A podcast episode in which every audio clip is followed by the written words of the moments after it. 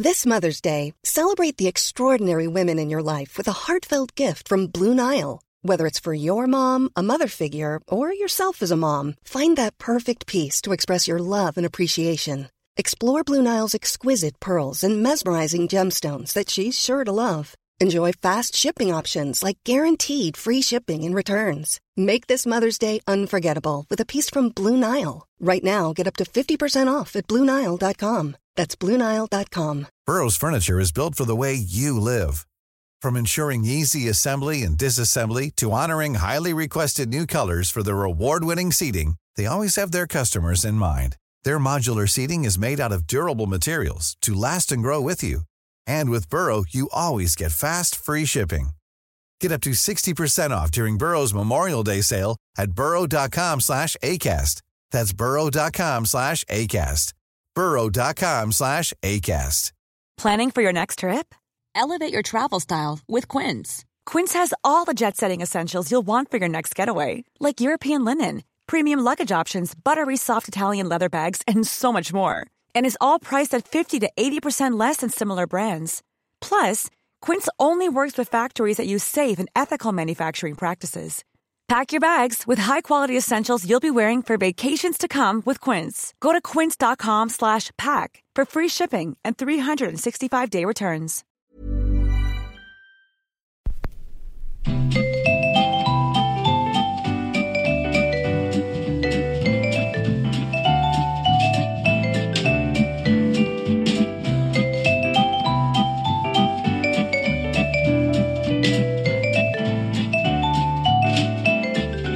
Edvard Bloms smörgåsbord.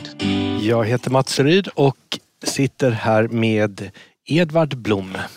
Japp! Och eh, det här är ju underbart för snart är det nyår och det är därför vi är här för att följa er fram till nyårsaftonens stora fyrverkeriexplosioner. Men nu är det väl lika bra att vi redan från början säger att vi fuskar. Vi fuskar något enormt. Jag är ju då alltid ledig från åtminstone eh, Thomasdagen till eh, trettondagen. Helst fram till 20 Knut till och med. Och det innebär att det här inte är inspelat. Eh, när släpper vi det? Dagens före nyårsafton eller något sånt va? Ja, något liknande. Några dagar, någon dag. Vi har ingen aning. Vi, vi, det är nämligen så att vi har redan spelat in ett poddavsnitt och där provade vi 25 eller 20 julöl och drack allting i botten. Så vi är ganska... Vi är uppvärmda. Vi är uppvärmda. Vi är lite runda under fötterna, eller ganska rejält runda under fötterna. Och eh, det gör ingenting, för nu ska vi ändå helt gå in på nyår och dricka champagne och berätta nyårshistorier. Men om ni undrar varför vi låter så konstiga så är det bara för att vi helt enkelt är lätt salongsbrusade av allt för mycket julöl. Och ehm, ja, det står fortfarande... Sa han och drack upp det sista saffransjulölet. Eh, nu, Men- det, nu får det räcka med julöl. Men då ser du att det är två nya glas på bordet. Ja men det är det. Och vad händer nu tror Det är vi? inte så lätt att se de här nya glasen för det står ungefär 50 julölsglas. Ah. Man måste hitta de här två tomma glasen och där står det pang. Där var nyårschampagnen öppnad. Åh, oh, är det en Palmer? Vad trevligt. Det här är en av mina personliga favoriter. Jag har ju många favoriter när det gäller just champagne. Den är väldigt elegant. Föredrar ofta lite lättare, gärna lite Blanc de Blanc som är gjord på 100% Chardonnay. Gärna lite torrare champagne. Men vill också passa på att slå ett slag för roséchampagnen. Mm. Och om man har haft ett enormt framgångsrikt år och bankkontot svämmar över så ska man gå och köpa en Krug Rosé eller en um, Dom Perignon Rosé till nyårsafton. Det är väldigt läckert. Men det största misstaget som många gör just när de har en fin flaska som kanske sparat länge, det är att ta den på tolvslaget. ah, det är ju en katastrof. Och det är bortkastat. Jag fick en underbar champagne en gång. Eh, den här med blommor på. Och då var jag Ja, bara... eh, Perrier. Just det, jag var bara 23 år så på den La tiden drack man, drack man inte mycket bra champagne. Och vi hann dricka halva flaskan och sen var det en jävel som slängde en maxipuff i den. Trodde det var en tom flaska. Skål för mig. Alltså jag är fortfarande ledsen. Vad har hänt med maxipuffarna? Är de olagliga nu för tiden? Jag tror allt roligt är olagligt. Ja, det, vi går åt fel håll. Men alltså, jag älskade fyrverkerier när jag var, var... Från det jag var 11-12, först började man med dragsmällare, sen blev det ett öres. Sen blev det starkare och starkare grejer. Och, och, och allting gick bra tills man började nå 18-årsåldern och blev berusad på nyårsafton. och fortsätta med den här pyrotekniska glädjen. Men du har fortfarande alla fingrarna kvar Det i är behåll. ett under. Jag stod liksom och sköt raketer hållande i dem och flög åt alla håll. Det var, det var, jag tyckte det var så otroligt roligt. Men sen hände det tre intermezzon och, och det blev lite jobbigt faktiskt. Berätta. Det första var, det var en valborg när man ju också har lite fyrverkerier. Och eh, det regnat, det hade regnat två veckor. Det ofta gör ju det på Ja, nyårsafton. så pappa gick ner med en sån här 20 liters jeepdunk och hällde gammal oljeblandad bensin över vår brasa för att den skulle kunna brinna. Så han står där och häller bensin. Och då kommer jag på idén att jag ska skjuta en liten sån här raket, sån här man hade små, små raketer. Så det låg, fjutt, det låg tio fjuttraketer i ett sån plastpaket som följde med när, när man köpte lite olika smällare och sånt. Jag skjuter den, men istället för att gå rakt upp som den ska sprängas, så går den upp en meter och sen går den rakt ner. Rakt ner i valborgsmässoelden. Som din pappa står och häller bensin Ja, på. och han har precis hunnit stänga den här bensinen. Det är så en halv sekund innan han har stängt bensinen och vända sig om. Och då tar raketen, då störtar den in i valborgsmässoelden som naturligtvis bara säger foff av all bensin. Så det blir totalt eldhav och pappa kastas iväg med sin just just stängda jeepdunk bensin och får slänga sig. Han blir liksom svedd över hela ryggen. Men hade det varit bara typ en sekund tidigare så hade både pappa och, och allting bara exploderat. Det, det, och det var lite läskigt. Sen, sen var jag hos Goda vänner på Lidingö. Eh, och då hade jag någon sån här liten rund, de heter eh, humlor tror jag. Just det, de där som, bzz, som flög rakt upp sådär. Ja, ibland. Men den här flög inte rakt upp. Den flög in genom den lilla, lilla öppningen i, i, i eh, altandörren och in på deras vita fina nya matta och brände sönder hela den. Och sen det tredje, det var, det var, det var inte ens jag med, men, men, men det hände, det var, det var eh, min gode vän Rune och eh, sköt raketer och allt som var väldigt, väldigt trevliga. Och en gick helt fel och träffade min faster på kinden.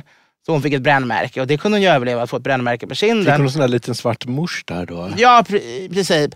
Men hade det ju varit tre centimeter närmare så hade hon ju blivit blind på ena ögat. Så det, det är nästan tur att det är förbjudet nu. Så det, ja, det är både och. Alltså jag, ty, jag älskar ju, alltså jag tyckte det varit så roligt med fyrverkerier och, och sprängämnen. Men, men samtidigt har jag helt, från det jag hade knallpulver som så här femåring, satt och slog med stenar på knallpulver och man älskade krutröken och smällarna. Men, men så det, det finns en otrolig glädje i det här. Och, och, och, Ja, men alla barn ska ju få spränga en brevlåda med en maxipuff. Jo, det tycker jag nästan. Men det måste vara mer kontroll. Det är inte värt att man blir av med ögon och fingrar. Och, och, eh, särskilt när man börjar dricka alkohol. Jag tror hellre, man skulle nästan ha en 18-årsgräns. Alltså att är man över 18 så får man inte Använda använda. För då är man ju, då är man ju Ja. berusad på nyår och då är det för Eller att man har en alkometare på fyrverkerilådan. Ja, det vore det allra bästa. Nej men hitta en lösning. Jag vet inte hur men, men eh, fyrverkerier är kul men det är, jag har tappat lite lusten eh, för att det känns så jävla farligt faktiskt. Det, Du har blivit vuxen. ja, det är väl det. Jag, Men det här, nu har vi ju nyårsafton ankommande och... eh, Och då är vi inte vuxna. Det, Nej. det är ju helgen när vi alla är barn. Ja. Eller vuxna barn. Jag vet inte vad vi ska kalla det. Men det, det heter ju Sylvester eller Silvester. Ja, det, det säger man ju alltid i Tyskland. Och det, det är ju efter den som har helgondagen den. Alltså det är helgon som firas just på den dagen. Men har det tagit sig till Sverige eller? Jag tror inte det är så mycket. Men i Tyskland säger man alltid att man firar Silvester. För man kan Eh. se ibland eh, Sylvester-supé kan man Ja, se det, finns, på, det, det, finns, menyer. det finns lite grann i Sverige. Eh, Men inte ens jag som ganska aktiv katolik håller i huvudet reda på vem detta helgon var egentligen. Men om vi då, det här är ju någonstans, Mm, oh och det var gott efter alla julöl också med Mm. lite kall, eh, torr champagne. Ja, men verkligen. Eh, om vi ser tillbaks, det här är ju tiden för att se bakåt och reflektera och Ja. även se framåt och Ja. önska. Om du ser bak på, jag brukar ju fråga vad i veckan har varit, vad du har gjort. Vad har du gjort det här året? Jag har gjort det här året. Jag fick en, mitt andra barn, en dotter Wilhelmina i, i våras. Och, och det är naturligtvis det som... som Det har inte gått obemärkt förbi. nej, det, det är ju det som är det stora, stora under året. Eh, men sen också att min, min, min äldre son, då, då Melchior, han har åldrats. han har utvecklats. Det har hänt jättemycket. Han är två och ett halvt nu. Liksom, så han var ett och ett halvt när året började.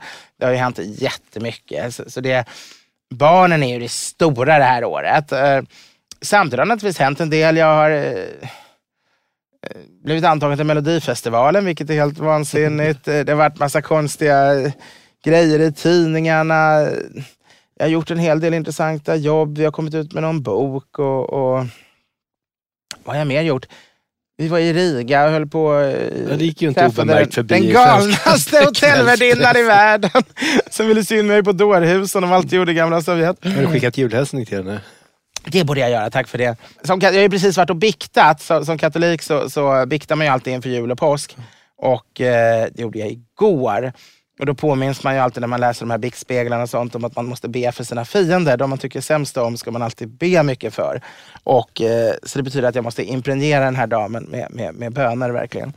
Men jag tänkte nu här, eh, 2017 håller på att passera. Vi kommer Ja. gå in i 2018. Mm. Och det här gör vi då med en fest såklart. Ja, Och då har man ju en nyårssupé. ja. Klädsel för nyårsafton. Det finns ju olika alternativ, men skulle, skulle jag själv sätta upp en ny, eller ska jag säga, när jag själv har nyårsmiddagar så tar jag gärna smoking. Jag tycker att smokingen är en lite konstig dekadant klädsel som man inte använder så mycket i Sverige. Man har ju antingen kostym eller frack. Eh, ett smokingbröllop är en katastrof. Man ska absolut inte ha smoking in i en kyrka. Eh, jag tycker smoking passar bra på operapremiärer, eh, på cocktailpartyn som är extremt lyxcocktailpartyn och på nyårsaftnar. Men det finns ingenting där den passar så bra som just nyårsafton. Så, så det tycker jag... Jag är helt enig. Jag älskar ju smokingen. Mm. Och tycker att det finns inget plagg som män är så snygga i som smoking. Jag är ännu snyggare i frack. Har man lite mage så, så då är fracken det optimala. Är man smärt så är smokingen det optimala. Eh, Men så att... eh, nu kära lyssnare som då inte ser oss utan bara hör, så kan det sluta av det här att alltså Edvard har en viss rondör medan Mats är ganska slim. Jag arbetar på det där varje dag men det händer inte så mycket. en dag så... Det är otroligt orättvist. Ja, det är, All, all den här störommen du trycker i dig och ändå förblir du så smal. Fetma. Varför äter vi så mycket? För att vi kan. Ja. Eh, Jag funderar på det ofta. Vad är det som gör att vi har det här behovet? För jag tycker att en riktigt bra måltid är förknippad med viss smärta. Jag håller helt med. Eh, och där är ju folk olika. Det finns ju de som, som blir äcklade bara det finns mycket mat på bordet. Eh, jag tycker inte att man känner sig helt tillfreds om man inte har blivit rejält mätt. Alltså, går jag på något sånt här ställe så, som eh, Esperanto till exempel. Man äter 50 små, små brända löv och så här konstiga grejer. Och sen går man ut och måste springa och hämta en varmkorv för man är inte mätt. Jag, jag känner mig inte nöjd då. Jag har vänner som är gourmeter som, som tycker det är fantastiskt för att smaken är så intressant och, och, och tycker det är helt okej att gå därifrån hungrig. Men, men för mig, eh, vi var nere för, för ett par år sedan på, på eh, Paul Bocuse restaurang i, i Lyon. Och där är ju alla de här smakerna fantastiska. Det är ju tre, liksom en av de bästa restaurangerna i världen, naturligtvis tre stjärnor i Michelin. Men man blir ändå jättemätt. Och för mig ger det ett mervärde att man faktiskt blir jättemätt. Eh, Jag tror riktiga gourmeter som verkligen älskar mat, de vill bli mätta också.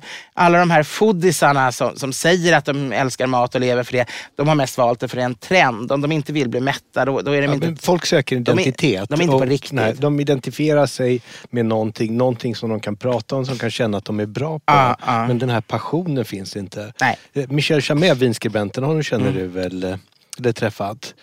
Han, Ja, han, och ehm, hans kompis Svonko, de är ganska lika. De tävlar ju på att äta flest gånger på en restaurang som heter French Laundry i, i eh, Napa Valley. De är uppe på över 30 gånger, Thomas Keller.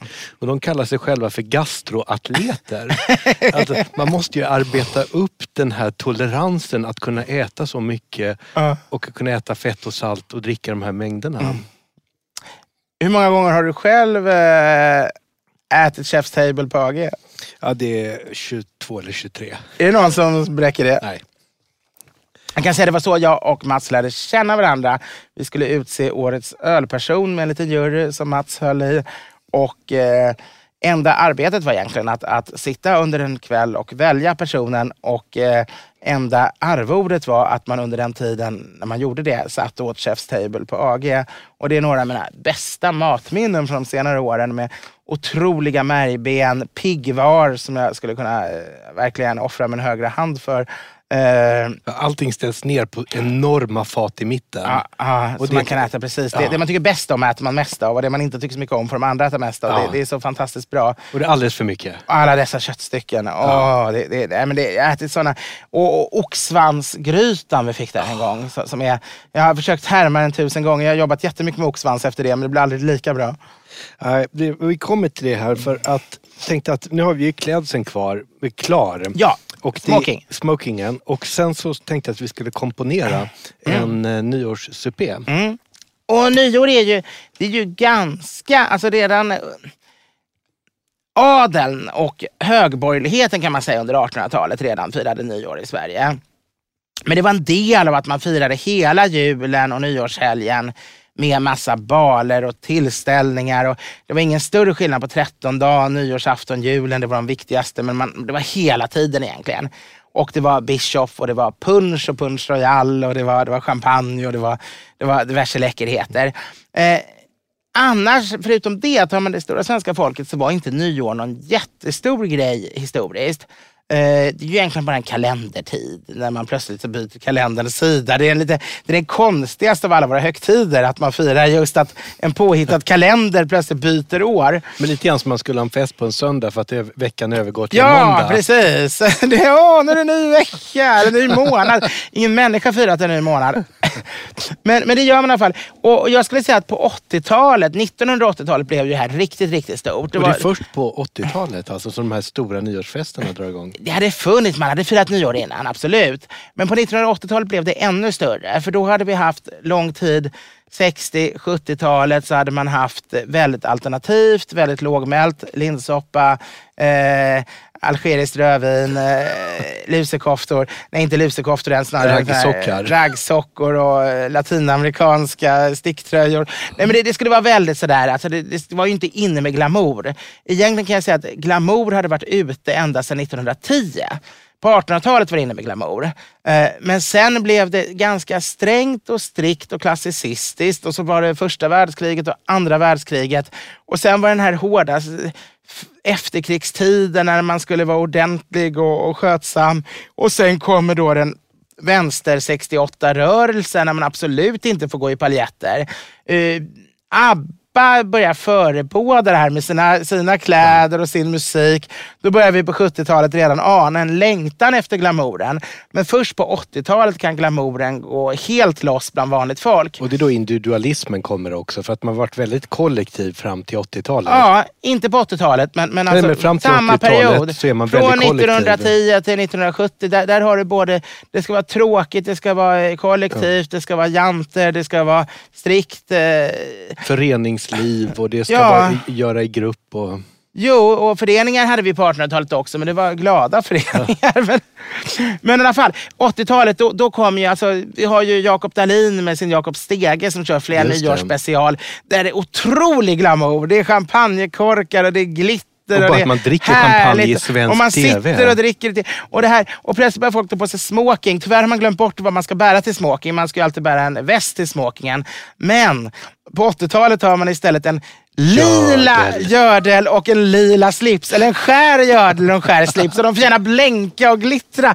Och det, det, är ändå, det är fruktansvärt vulgärt, men det är ändå lite vackert efter alla dessa år av återhållsamhet. Men det där lever ju kvar i USA, de här hemska gördlarna. Ja, de gör kanske det. Alltså pappa gifte sig faktiskt i en vit gördel till fracken.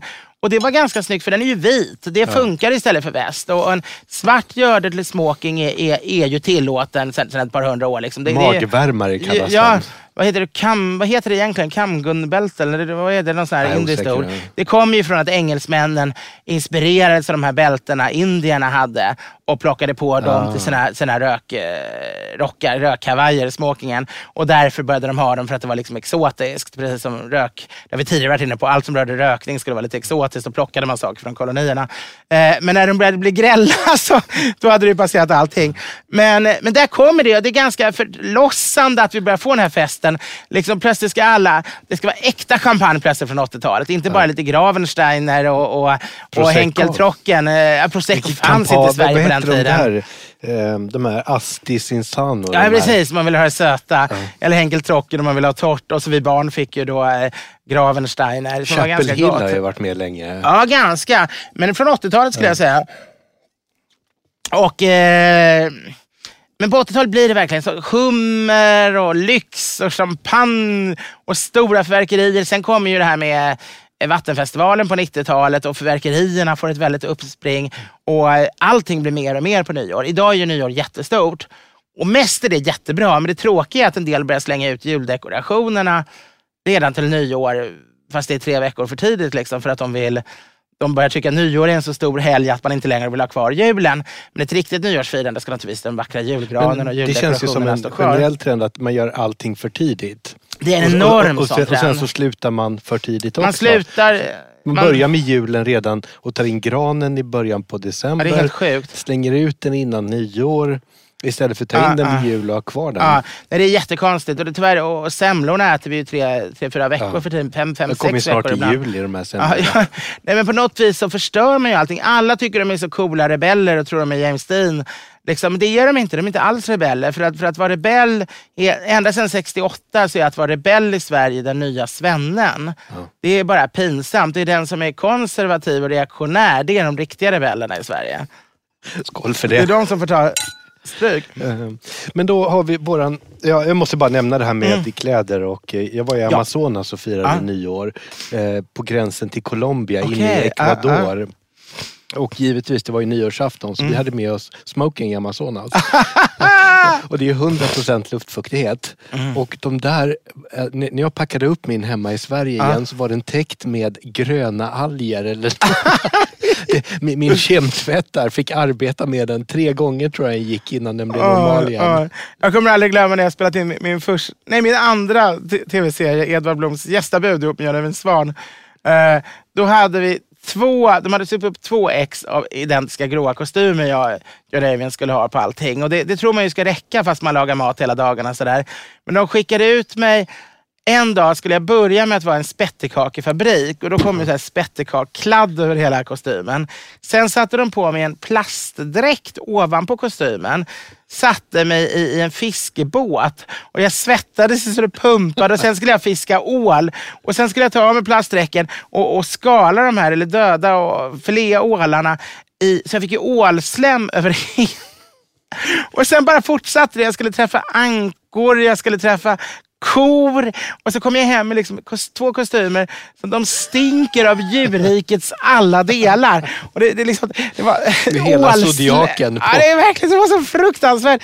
Jag kunde inte ta dem till min vanliga eh, kemtvätt. Jag fick liksom försöka leta rätt för dem där jag inte åka till söder där jag inte kände någon. Liksom. Det, det är sån här, ja, det doftade i horhus av dem verkligen från Åland. Det var fruktansvärt. Eh, nu ska vi försöka tillbaka till vår nyårsveny här. Ja. Vad öppnar du med på nyårsafton? Festen har börjat. Festen har börjat och eh, som du säger, den fina champagnen ska man inte ha till tolvslaget. Det har egentligen alla eh, journalist, dryckesjournalister och rådgivare försökt nu säga i 20-30 år. Eh, jag tror folk har börjat lära sig det. Ja. Utan gärna som entrédrink, eller jag skulle säga den näst bästa som entrédrink.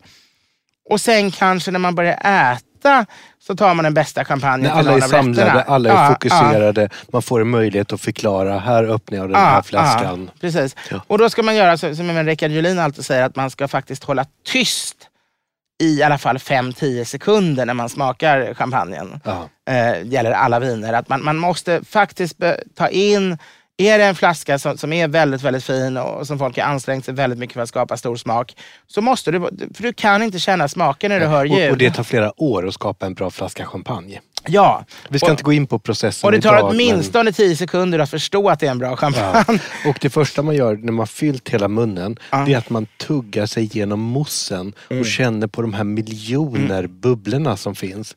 Och så måste man Små, små reflektera, bubblor. är de små, stora, hur känns de, hur intensiva är de? Och det här är väldigt roligt, för att det, alltså en, en champagne har ju ofta en helt annan mousse än en öl till exempel. Fullständigt. Bägge är, är jästa naturligt på flaska om det är en, om det är en bra öl och, eller om det är en eh, intressant belgisk öl. Annars mm. de kanske jästa på stor tank. Men, men, men de, även om du gör en öl på flaska, flaskask öl och flasköl blir helt olika eh, kolsyra. Eh, det är ju samma gas som bildas av samma jäsning, men, men de blir väldigt olika. Okej, så att första rätten. Alltså det, vi har ju kommit att förknippa nyår idag, då, sen de senaste 30, 40, 50 åren, 30-40 åren skulle jag säga, så har det blivit väldigt förknippat med, med skaldjur. Eh, så någon Och skaldjur är ju bra på vintern. Så att, Ja, absolut, så det känns väldigt naturligt och det är väldigt gott i champagne. Så jag tycker skaldjur ska vara med. Eh, sen är frågan i vilken ordning man gör. Löjrom, också naturligt. Någon form av soppa skulle jag gärna vilja ha med. Eh, så det är frågan lite hur man lägger upp det. Man kan till exempel börja med en soppa om det är väldigt kallt ute, är det 20 grader minus kanske jag skulle börja med en hummerbisk eller något sånt och, och ta det allra först. Eller någon annan väldigt lätt soppa. Eh, men är det ganska varmt, är det plusgrader kanske jag snarare skulle börja med en löjrom, löjromstoast eller någonting i den stilen. Eh, Det är ganska roligt där, eh, Toastskagen. Om man ser på Google Trends när folk Mm. Ah, googlar på olika ord så, så är det eh, inför nyårsafton. Det. Svenska folket verkar vara galna i en toastskagen. Jag älskar toastskagen. Jag eh, har ju med det i, i, min kokbok Kokkonst för livsnjutare. Och eh, då hade jag principen att man kan ju bara ha med en sån vanlig rätt om man får en bättre än alla andra rätter. Ja. Så jag, jag var ju tvungen att... Alltså jag hade ju totala sår över hela händerna i, i månader. För jag köpte hem räkor och skalade och skalade och Ja, du skulle skalade. hitta den och så prövade jag en matsked mer majonnäs, en matsked mer crème fraîche. Vad händer om jag har en stänkt tabasco? Om jag har citron? Och allting smakade i princip Allting var jättegott, men det var jättesvårt att få den som Hitta var... den perfekta. Och för en perfekt toastskagen ska jag säga att det behövs pepparrot i. Ja, det gör det. Ja, och sen behövs det stänkt tabasco, det behövs citron. Ja, eh, alltså, Tore Wretman hittade ju på den här rätten. Sen ska man inte säga att han hittade på den från ingenting. Det finns ganska liknande rätter jag har mött i USA faktiskt. som- är räkor med majonnäser. Det fanns på gamla smörgåsbordet både hummermajonnäs och räkmajonnäs. Alltså bara räkor utrörda i majonnäs fanns på gamla smörgåsbordet. Men han förde ett snäpp över. Han, alltså han får till det lite, lite bättre och hittar ett jäkligt bra namn på det. Och, Och- det var ofta ja. så Wretman gjorde. Han var ju en otrolig marknadsförare och en duktig Penrich, kock. baguetten. Ja, precis. Han, han, han ofta tar en gammal, han, lite som, som eh, Escoffier i Frankrike, att han tar rätten ett snäpp uppåt, kodifierar hur den ska se ut. Men sen till skillnad från Escoffier så hittar han också på ett säljande namn. Ja, han paketerar han paketerar. Han är lika mycket marknadsförare, eller nästan mer än kock och krögare. Det där ska man inte underskatta, det har jag respekt för. Ja, absolut, absolut. Ja, Det är din bransch eh, och Ja. det är absolut en hedervärd bransch. Liksom. Han, han är oerhört skicklig med det.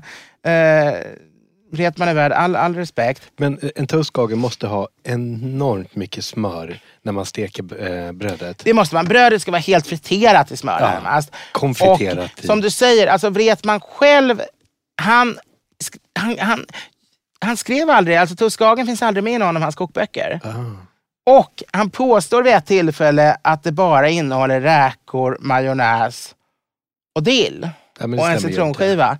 Men å andra sidan har han sagt vid ett annat tillfälle jag ljuger alltid när jag berättar om mina recept och utelämnar någon ingrediens. Så att det ska bli godare Ja. på Rish eller Teaterbaren och hans restauranger än det ska bli om de gör det Ja, så själva. det Så, inte. och alla hans, alltså alla Wretmans eh, gossar, alltså alla de som, som, som lärde upp hos honom, de har eh, de har pepparrot i, i Ja, sina toastkagen. men det- Så jag är helt och- ja. övertygad om att det var den ingrediensen han lät bli att säga. Men den kör alla efteråt. Men eh, Rish har ju fortfarande Teatergrillen som hör ihop de delar kök. De har ju fortfarande den bästa skagen. Mm. Ja det har han faktiskt. Det, det är den bästa skagen jag jag ätit nästan. Eh, te, alltså teater, vi, vi åt, de hade en, en eh, biografi som kom ut för två år sedan om, om Tore Wretman som var jättebra. Och på Just det. den releasen så, eh, så hade de kanske den bästa toastkagen jag ätit. Ja, det är så gott. I övrigt minns jag bara tillställningen för att, för att det, var, det var lite pinsamt för Magdalena Ribbing var med då. Och vi kom för sent och bröt i princip, och hade med vårt barn och bröt mot i princip alla etikettregler. Och eftersom jag är så rolig av etikett själv och hon var liksom etikettdrottningen så var det rätt pinsamt vid det tillfället. Och sen gick det bara ett halvår och sen lanserade Carl Jan en bok på, Nopp, på eh, Grappes. Och då körde Melchior fullständigt sonen alltså, eh, liv. Och, och, och vi fick flera arga blickar av Magdalena. Och det kändes som liksom allt vi gör, så fort vi går ut så, så kommer Magdalena och ser med bistra ögon på oss. Det roliga är att du är, väldigt noga med vett och etikett och intresserad. Ja, men det är kunnig. därför jag tar så illa upp. Liksom, eftersom jag har varit road av etikett sedan jag var barn. Och egentligen tyckte Magdalena snarare var för eh, snäll i sina råd. Men när hon träffar mig, och, så liksom, jag kan inte leva upp till det. Det är ju det. Man kan ha principen av etikett, men, men det är inte så lätt att leva upp till det. Säkert när du inte får barn. Ja, men, eh, jag känner här, fortsättningen här så blir det lite grann en hyllning till pepparroten för att Ja. eh, jag tycker att en halv hummer hör till Ja, nyårsafton. ja, men det är klart det gör det. Hummen har ju blivit nyårsafton per preferens. Och skirat smör så man dränker den här halva hummen och sen färskriven pepparrot på toppen. Åh. Alltså det där gör sån skillnad. Det är jätte, jättebra. jättebra. Alltså, som- men, men det måste ju vara, ska man äta hummen färsk måste det naturligtvis vara, vara en riktigt bra hummer. Självklart. Ja. Djupfrysta humrar kan funka när man, när man hackar Gratinerar dem och och gratinerar och på gör, sådär. gör, gör olika typer av, men, men, men till, till vettiga grejer. Nej, men, och jag, jag har all respekt på att man inte har möjlighet att få tag på svensk Mm. färsk hummer och ta en amerikansk. Men just att den är färsk, det gör Ja, skillnaden. ja, det gör en enorm. Uh, Homard the Newman är en av mina favoriter. En sån här gammal escoffier-rätt också när, när, när du eh, serverar hummen med madeira, tjock madeirasås. Ah. Även flamberad hummer är ju fantastiskt. Ja, men det är det. Konjaksflamberad. Och det finns så mycket smak i skalet när man Ah. kokar fond på det. Absolut. Helst ska man ju mala eller, eller mortla sönder. Det är ju det när, när du sköt unga walewska. Då står du med en stor mortel och gör hela hummerskalet till pulver. Liksom. Och, och även när du gör en bisk så är det ju så. Och det finns ju jättemycket smak i det. Sen som varmrätt så vill man ju ha en kötträtt någonstans. Det är Mm. Ja, vinter, ja, det det är kallt, man jag. behöver proteinet. Ja. Personligen så är jag otroligt eh, svag för en rådjurssadel, en Mm. renfilé, eh, en, en eh, dovhjortsfilé liknande. Mm. Eller om man inte får tag på det, en, en oxfilé på, på Ja, nyårsafton. Jo, alltså oxfilé känns ju nästan lite fånigt idag för att det är liksom det här... Det är utskällt. Ja, men lite det. Och det är egentligen det, den stora vitsen med oxfilé är att den liksom, man inte behöver göra så mycket mer än att bryna ytan och sen Men är det, det det viktigaste med oxfilén är ju fantastisk på det sättet. Den har inte så mycket smak. Mm. Men texturen är ju Det är mjuk. fantastisk. Och den kan man ju servera i princip rå. Ja, ja. Så att det handlar ju bara om att ge en stekyta. Ja.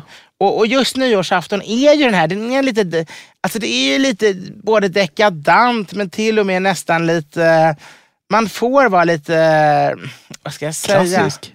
Inte, ja, klassisk, man får också vara lite, nästan lite ny, novorish Ja, jag förstår precis på nyårsafton. Ja. Om man inte vågar vara det under hela året för att man är för mycket bunden Ja. av att man, man ska hålla på sin stil och man ska koka sin, sina, sina långkokskött och man, man ska... Igen, nej, men just till nyårsafton då kan man faktiskt släppa på det. Ja. Och Och, bara, då har man en Versace-servis i guld så kan man ta ja, fram den. då tar man fram den.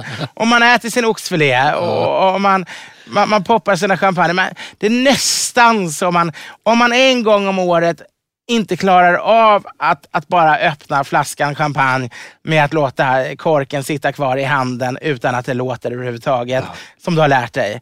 Låt den poppa. Låt, Låt den fly. poppa. Ska ja. du en gång om året, då får du faktiskt skjuta flaskan. Eller varför inte sabrera den? Ja, 1920-tal, Paris. Ja, jag var faktiskt jag var på en julfest för tre dagar sedan.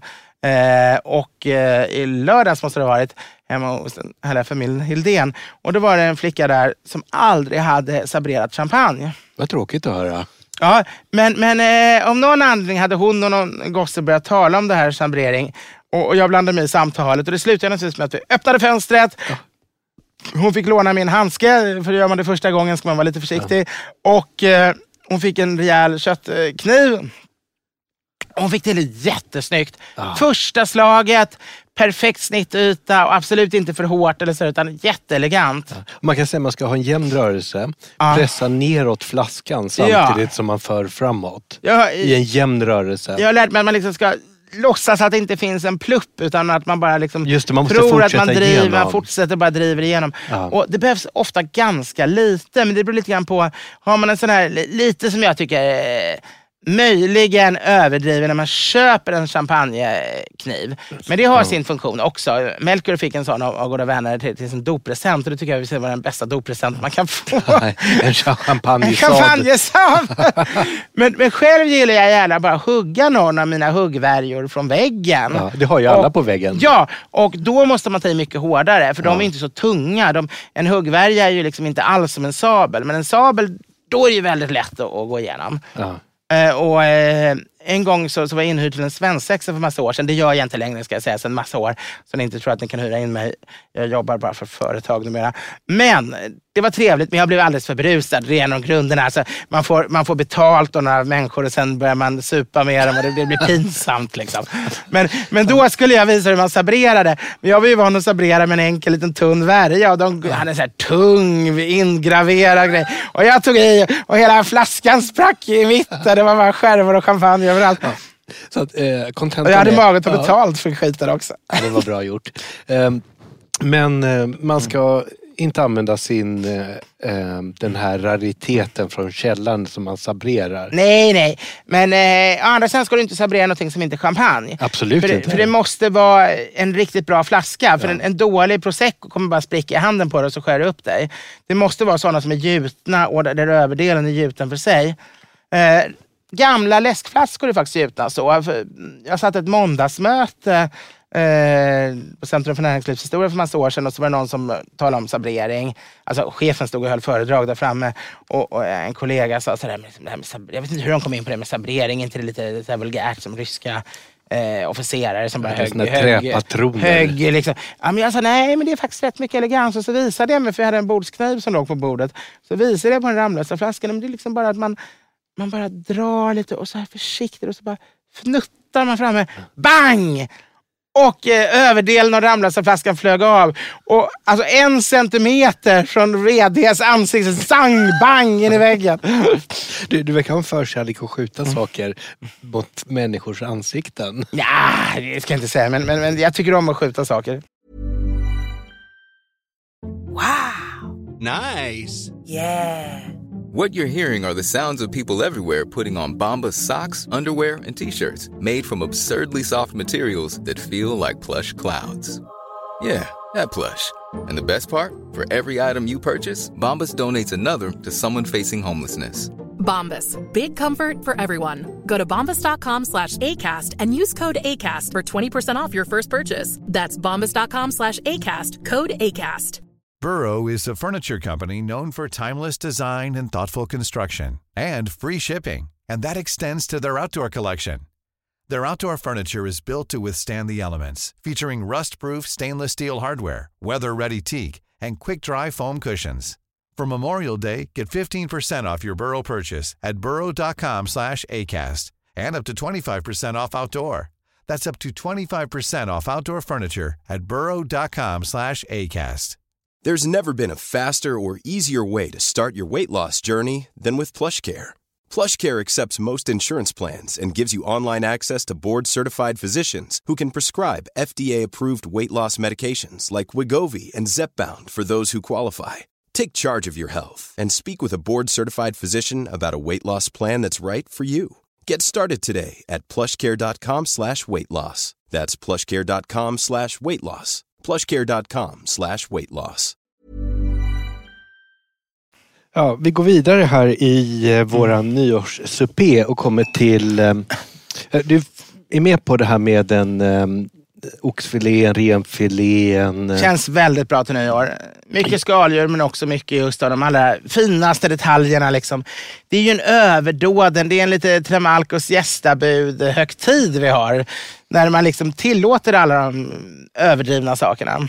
Och eh, med julbordet handlar ju någonstans om en kvantitet och här pratar vi en kvalitet. Ja, julbordet handlar framförallt om historia. Eh, Det handlar om kv- kvantitet men det handlar också om hela historien bakåt. Nyår har ganska kort historia. Där handlar det mer om att det ska markera lyx och överdåd för att liksom på något vis ge tur åt hela året som kommer. Jag, jag, jag är ju väldigt förtjust i Hasselbackspotatis på nyårsafton. Det är mycket gott. Det, det var ju en eh, elev på Hasselbacken, restaurangen i Stockholm. Ja, alltså på eh, Hasselbackens eh, skola, det var ju en restaurangskola på den tiden. Så det var inte själva restaurangen utan på Men restaurangskolan. det var en elev på 50-talet Det var det. Var det eh, som skulle träna på, höll på att forska på ett sätt att få potatis att bli tillagat snabbare. Så därför skar de de här hålen. Gossen var från Värmland. Det visste jag inte. Skål för Värmland. Skål för Värmland och för att Mats alltid vet någonting mer om gastronomin än jag vet. jag bara fuskar, tro mig. Eh, Men eh, då ska vi se, då går vi över till dessert. Jo, vinet till... Ja. eh, Just när det är nyårsafton. Det är 80-talet någonstans, där Ja. exploderar det. Ja, det, Vilket vin var populärt på 80-talet? Rioja. det var det. Det, var det, det stämmer. Och dricka en Rioja till vilt som har den här sötman. Det är väldigt bra. Det är väldigt bra. Rioja Alta 904 är mitt nyårstips. Sen, det är en jättebra idé. Sen kan man ju också bara köra champagne genom allt och anpassa efter det. Ja, men jag tycker man kör champagne så länge man bara kan in i middagen. och, och sen så bryter man av med ett rödvin. Jag och Gunilla, när vi, när vi precis hade gift oss, första nyåret, vi blev inte bjudna på någonting. Liksom det var så här att det var, nej, det blev, man minns alla de här fantastiska överdådiga festerna när man var liksom runt om 20 och ung student. Och, och men, men vårt första gifta nyår, vi hade haft ett bröllop för flera hundra personer. Och, och, men de trodde väl vi hade massa grejer ändå, så det var ingen som tänkte på att bjuda in oss. Så det slutade med att vi firade det bara vi två, vi hade inga barn då. Eh, men då dukade vi upp, vi körde, jag tror det var en tolvrätters och så dukade vi upp bordet, fällde upp det i det största slagbordet och så med vita linnedukar och så satt vi på varsitt sida som de gör i så här filmer ah, när de ska visa fatt. på att det är så här knäpp engelsk lord. Liksom. Och så gärna en bekänt Herr och fru med, med jättelångt mellanrum. Och så hade vi fått en, en, en, en, en eh, sån här eh, dubbelflaska, alltså en magnumflaska champagne till bröllopet. Och den inledde vi med och den fimpade vi rätt snabbt. Och sen blev det champagne på champagne på champagne. Jag vet, inte, jag vet faktiskt inte, jag tror vi var uppe i plus Magnum, men tre vanliga champagner åtminstone, ja. bara på oss två. Den sista var när vi gick ut och sköt raketerna naturligtvis nere från trädgården, och det var, eller nere från Vallalavägen i snön. Men det var faktiskt en av mina finaste, för vi körde allt. Vi körde gåslever, vi körde oxfilé, ja. vi körde humrar och havskräftor, och löjrom, allt dit vi kunde tänka oss. Det var vårt första nyår tillsammans liksom, och, och, och vi var inte bjudna någonstans och nykära. Och, och, så vi, vi bara brände loss allting och det var faktiskt jätteroligt. Men det, är den magin som man kan skapa mm. med två personer. Och naturligtvis bara smoking. Ja, det är klart. Men jag måste att, berätta. att klä upp sig i smoking bara för sin hustru, det, det är ganska det är fint. Vackert, ja. det, det, tycker jag alla borde göra. En gång om året borde alla gifta par faktiskt ha en, eller alla som är i ett förhållande, köra en liten smokingmiddag bara med, med, sin fru. Och speciellt under de värsta småbarnsåren. Ja, verkligen. Det är ju då man måste. För det, det är så otroligt underbart med de älskade barnen, men samtidigt så har man inte tjänstefolk, vilket man inte har längre, så blir ju allting, eh, soffan blir fläckig, golvet blir kladdigt, det är kläbb och dägg och dogg överallt. alltså man har lätt att förfalla ner till någonting som är så otroligt långt från elegans. Det finns ja. ingen elegans kvar. Och Vardagsrealismens ja, brutala ja. men Det är lite grann så att man sitter med fötterna nere i den skånska myllan. Liksom. Det, det, och då måste man, man hitta några stunder när det faktiskt någon tar hand om barnen, och man bara, eller barnen sover mitt i natten och man bara helt ger sig hän till, till elegans. Och... Ja. Jag måste berätta med, med just det att dricka alldeles för mycket champagne mm, på tu mm. hand. Jag hade en tradition under många år att eh, vi hade champagneprovning kvällen ah. före nyårsafton. Oh, vad trevligt. Och vi drack alldeles för mycket champagne varje gång. Och ja. ett år så blev vi bara två. Mm. Det var jag och en tjejkompis. för att alla andra var bortresta. Ja. Och vi köpte ju alldeles mycket champagne som var tvungna att prova för det nya året. Och jag bodde på ett fartyg på den tiden och mm. Ehm, Lastrummet var ett vardagsrum. Ja. Och jag vet en svag minnesbild av att vi står och dansar i varsitt hörn. och sen vaknar upp dagen efter vid ett, två tiden. Ja. Men då är man ju skottsäker för nyårsafton. Ja, men det är, man, är man ju... Jag gillar det där fyra dagar innan. Alltså jag, jag är ju konservativ. Jag åker ju alltid baklänges i tåg. För jag tycker om att se någonting, tycker om det och sen långsamt ta avsked från det. Åker du framåt, då, då, då, ser du någonting på långt håll och du börjar titta på det. Och sen först när du ser det så förstår du vad det är och kan uppskatta det och sen är det borta. Så jag vill alltid sitta baklänges när jag åker tåg. Och, och så är det med det mesta. Och, och året före, alltså när det var millenniumskiftet, då trodde ju alla vi skulle dö för våra kaffeapparater skulle explodera. Allt vad men men då, då var det, var det en god vän, eh, en, framförallt en god väns god vän kan man säga, som, som jag också känner eh, och hon var lite sen med att ordna millenniumfest och insåg att alla har redan hittat på saker. Så hon ordnade en gigantisk avsked av 1900-talet kvällen innan istället. Och det blev en fantastisk fest verkligen. När vi firade av 1900-talet. Och sen dagen efter hade jag själv en stor fest när vi firade in 2000-talet. Men det där har jag sen försökt behålla. Så, så flera år har jag firat av dagen före nyårsafton, firat av det gamla året innan man då firar in det men, nya. Men det där är, två dagars fester är mer än dubbelt så kul ja, men det som det, det är jättebra. Man är ju alltid roligare om man har festat dagen innan. För ja. man, man, man tål så mycket mer och alkoholen funkar mycket bättre på det andra, tredje, fjärde men dagen. Men festen dagen efter midsommarafton är bättre än midsommarafton. Ja, men så är det. Valborg, Uppsala, alla Uppsala-riter är ju så här att det är ju majbalen dagen efter liksom, och kottkriget ja. och allt vad det är som är liksom, riktigt bra. Ofta har de ändå haft förfester fyra dagar, kvalborg och allt vad det heter innan val. Men ett år hamnade vi då, efter den här idén jag hade, så, så hamnade vi faktiskt, vi skulle bara äta julbord några stycken. Och eh, så hamnade vi på, på Sturehof. Så det finns några droppar champagne Kvällen innan nyårsafton, väldigt gärna. Eh, jag tror faktiskt jag... Eh, ser du Carnegie-porten kvar där från julölsprogrammet? För då kanske det är dags för en Black Velvet. Black Velvet Black är... Velvet ska blandas på den allra bästa champagnen, även om man tycker det är slös, för det är bara då den blir riktigt, riktigt bra. Och det ska blandas med en riktigt bra porter. Torr porter. Ska jag se, får Man, smaka blir, på man det blir apfull av Black Velvet. Jag vet inte vad det är. Ingen forskare har kunnat komma fram till varför man blir mer berusad om man blandar porter och champagne än om man tar dem var för sig. I alla fall, vi satt på, på Sturehof och eh, det var kvällen innan nyårsafton. Vi hade hamnat här av en slump. Vi hade dröjt kvar för länge och plötsligt kom Bästa det en massa människor. Och det är alltid så, absolut. Och jag hade då det här i huvudet, för det var bara ett par år efter millennieafton, att man ska fira av det gamla året. Och kom på idén att vi ska fira av det gamla året. Det var ju så fint där, 2001, det måste vi högtidlighålla. Och det ska vi göra med champagne och absint. Åh herregud. Så vi får, vi får häva i oss blandningen av champagne och absint. Och det, det blev otroligt roligt. Det allra bästa var att jag var otroligt pank då. Jag hade ännu inte fått ett jobb. Jag, var fortfarande, jag hade slutat studera, hade ingen studiemedel och hade ännu inte börjat få något arbete. Så jag befann mig precis där det liksom var, eller om jag, hade, jag tror jag befann mig i någon sån här, precis hade börjat göra praktik på, på arkivet eller något. Och eh, allting var fantastiskt och underbart. Jag var överlycklig några timmar. Men sen började jag inse att det här kommer sluta på en nota på så här 3000 per skalle. Jag kommer Ah, jag hade inte. fått lön. Jag hade ju Ja. fått lön den 25 eller något sånt. Men jag insåg, lön, hela lönen kommer gå åt. Jag hade typ, jag tror man fick så här 12 000 i månaden när man gjorde praktik eller något. Och hela, alltså, jag hade kvar kanske sex efter julklapparna. Och det skulle i princip gå åt. Så det var en underbar kväll, men jag tänkte efter det här liksom, syndafallet. En, en dubbel baksmälla. och då är det en av, av, av, av, Thomas kompisar som har fått något nytt jobb av något slag. De, de, var lite, de låg tio år före mig och var i finansvärlden, så de hade det ju lite bättre ställt förvisso. Men det behöver inte betyda... Det är inte alltid de som har bäst ställt som bjuder, utan det kan ofta vara tvärtom.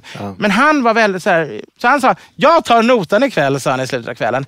Och det var så otrolig lättnad. Jag hade haft en underbart rolig tillställning. Jag var full som en kanon och någon annan tog notan. Så jag kunde få mat resten av månaden.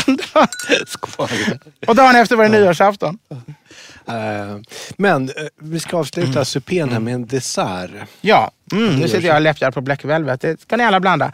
Det är alltså hälften Carnegie Porter och hälften en riktigt bra torr champagne. Du fick reklamrösten här. Eh, och dessert till nyårsafton. Dessert, det måste vara något sjukt överdådigt. Alltså en Grand Dessert eller en glasofor eller En glassbomb. någonting. Glassbomb med sån här sprutande eldfacklor i. Ja, ja, det är det. Eh, Jag var på ett ställe i Sydney. Madeira Mr pudding. Cheng, Mr Wong eller något sånt där hette det Ah, stället. Och, och fantastiskt eh, asiatiskt. Och då hade de Mm. en glassboll. Ja, Stor som halva storleken av en handboll. Ah. Som var friterad på utsidan. mm. Åh. Och alldeles varm och så iskall i mitten och glass. Nej, men just alltså, till nyårsafton får du ta alla de här effekterna. Allting du kan tycka är lite vulgärt, lite liksom överdrivet, lite Man får ha Tre Marcos facklor i gästabud. Man får ha facklor, man får ha sprutor, man får ha allt. Liksom. Eh, jag hade en tillställning där, där vi mortlade, vi hade fem variationer av hallon. Bland annat mortlade vi ha, torkade hallon som folk fick snorta upp med ett sugrör i näsan. men, men sen är ju risken då att äter man för mycket på middagen Mm, så blir man trött och hängig. Man vill ju vara pepp. Ja, och därför ska det vara ganska lätta grejer. Det är därför du säger lite viltfilé eller oxfilé, men det får inte vara de här stora mängderna som man brukar vilja ha. Och mycket skaldjur, fisk, eh, sådana saker, gåslever som är ändå relativt lätt. Mycket champagne, inga rödvin skulle jag säga, men, men du Nej, hade ju ett förslag det- ändå på en ja. rioja. Men inte för mycket rödvin för du ska inte bli trött. Eh, och, och sen kanske någon form av, av man skulle kunna lägga in en kaffesorbet någonstans, med mockasorbet med väldigt mycket koffein i. Lite lime och jag säga, citronsorbet med lite gin och Det kanderade är också bra för att lyfta. limeskal. För sen måste man ju vara pigg. Och mitt stora problem, jag har haft massa nyårsfester i mitt liv och mitt problem är att jag aldrig har lyckats. För om man säger att folk ska komma redan vid halv sju eh, så kommer, kan man tidigast sitta vid åtta.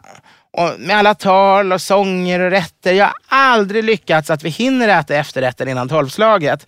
Utan man måste alltid gå från bordet, skjuta raketerna, nyårspussa, dricka champagnen och sen är det ett par rätter kvar man måste återvända till. Ah.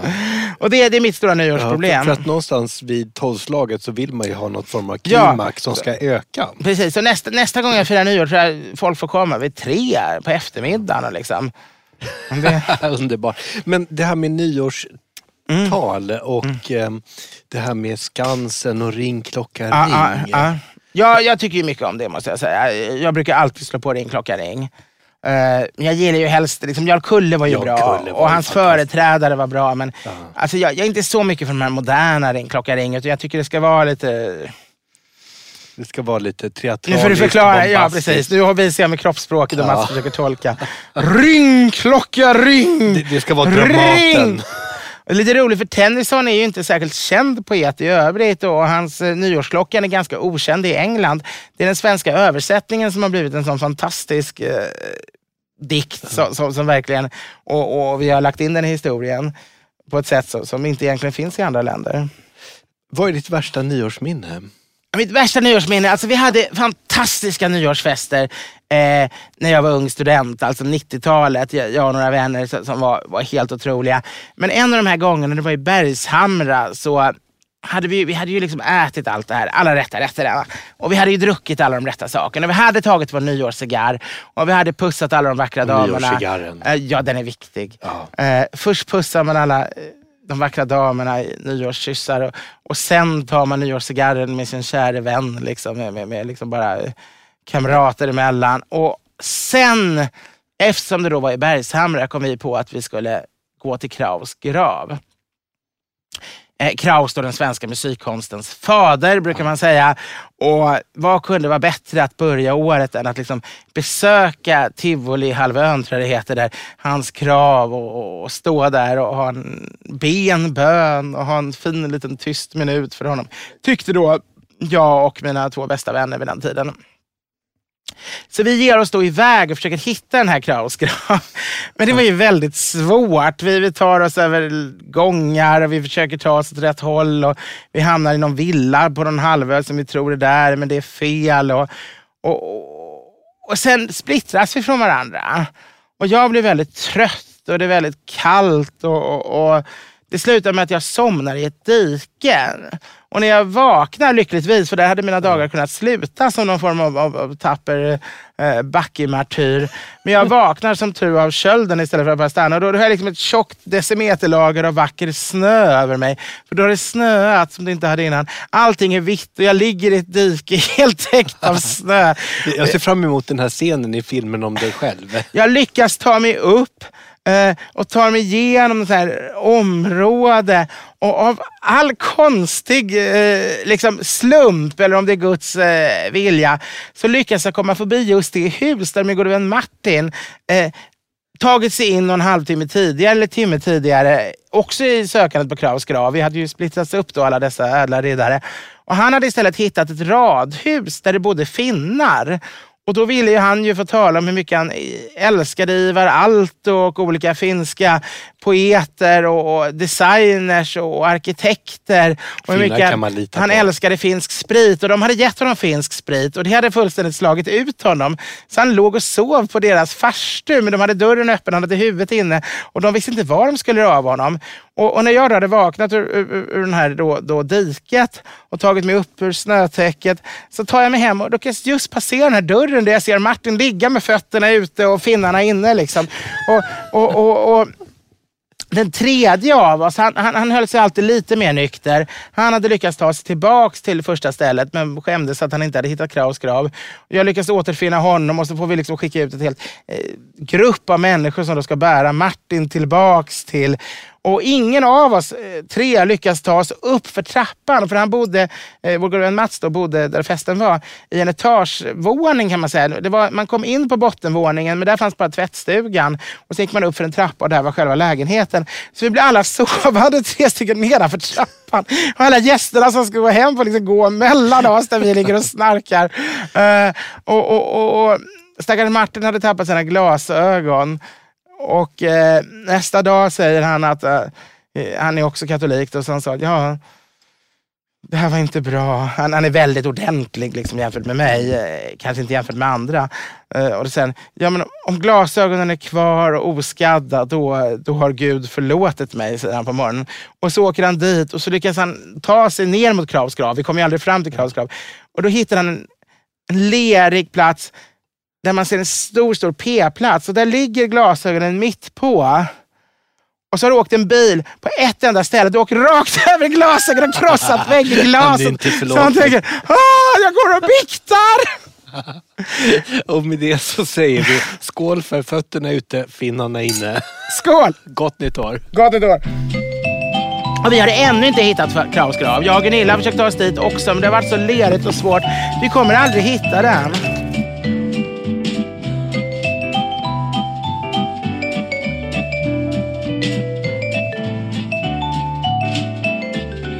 Edvard Bloms smörgåsbord. Planning for your next trip? Elevate your travel style with Quince. Quince has all the jet setting essentials you'll want for your next getaway, like European linen, premium luggage options, buttery soft Italian leather bags, and so much more. And is all priced at 50 to 80% less than similar brands. Plus, Quince only works with factories that use safe and ethical manufacturing practices. Pack your bags with high-quality essentials you'll be wearing for vacations to come with Quince. Go to quince.com slash pack for free shipping and 365-day returns. Mom deserves the best, and there's no better place to shop for Mother's Day than Whole Foods Market. They're your destination for unbeatable savings, from premium gifts to show-stopping flowers and irresistible desserts. Start by saving 33% with Prime on all body care and candles. Then get a 15-stem bunch of tulips for just $9.99 each with Prime. Round out Mom's menu with festive rosé, irresistible berry chantilly cake, and more special treats. Come celebrate Mother's Day at Whole Foods Market. Imagine the softest sheets you've ever felt. Now imagine them getting even softer over time. That's what you'll feel with Bowl and Branch's organic cotton sheets. In a recent customer survey, 96% replied that Bowl and Branch sheets get softer with every wash. Start getting your best night's sleep in these sheets that get softer and softer for years to come. Try their sheets with a 30-night guarantee. Plus, get 15% off your first order at bowlandbranch.com. Code BUTTERY. Exclusions apply. See site for details.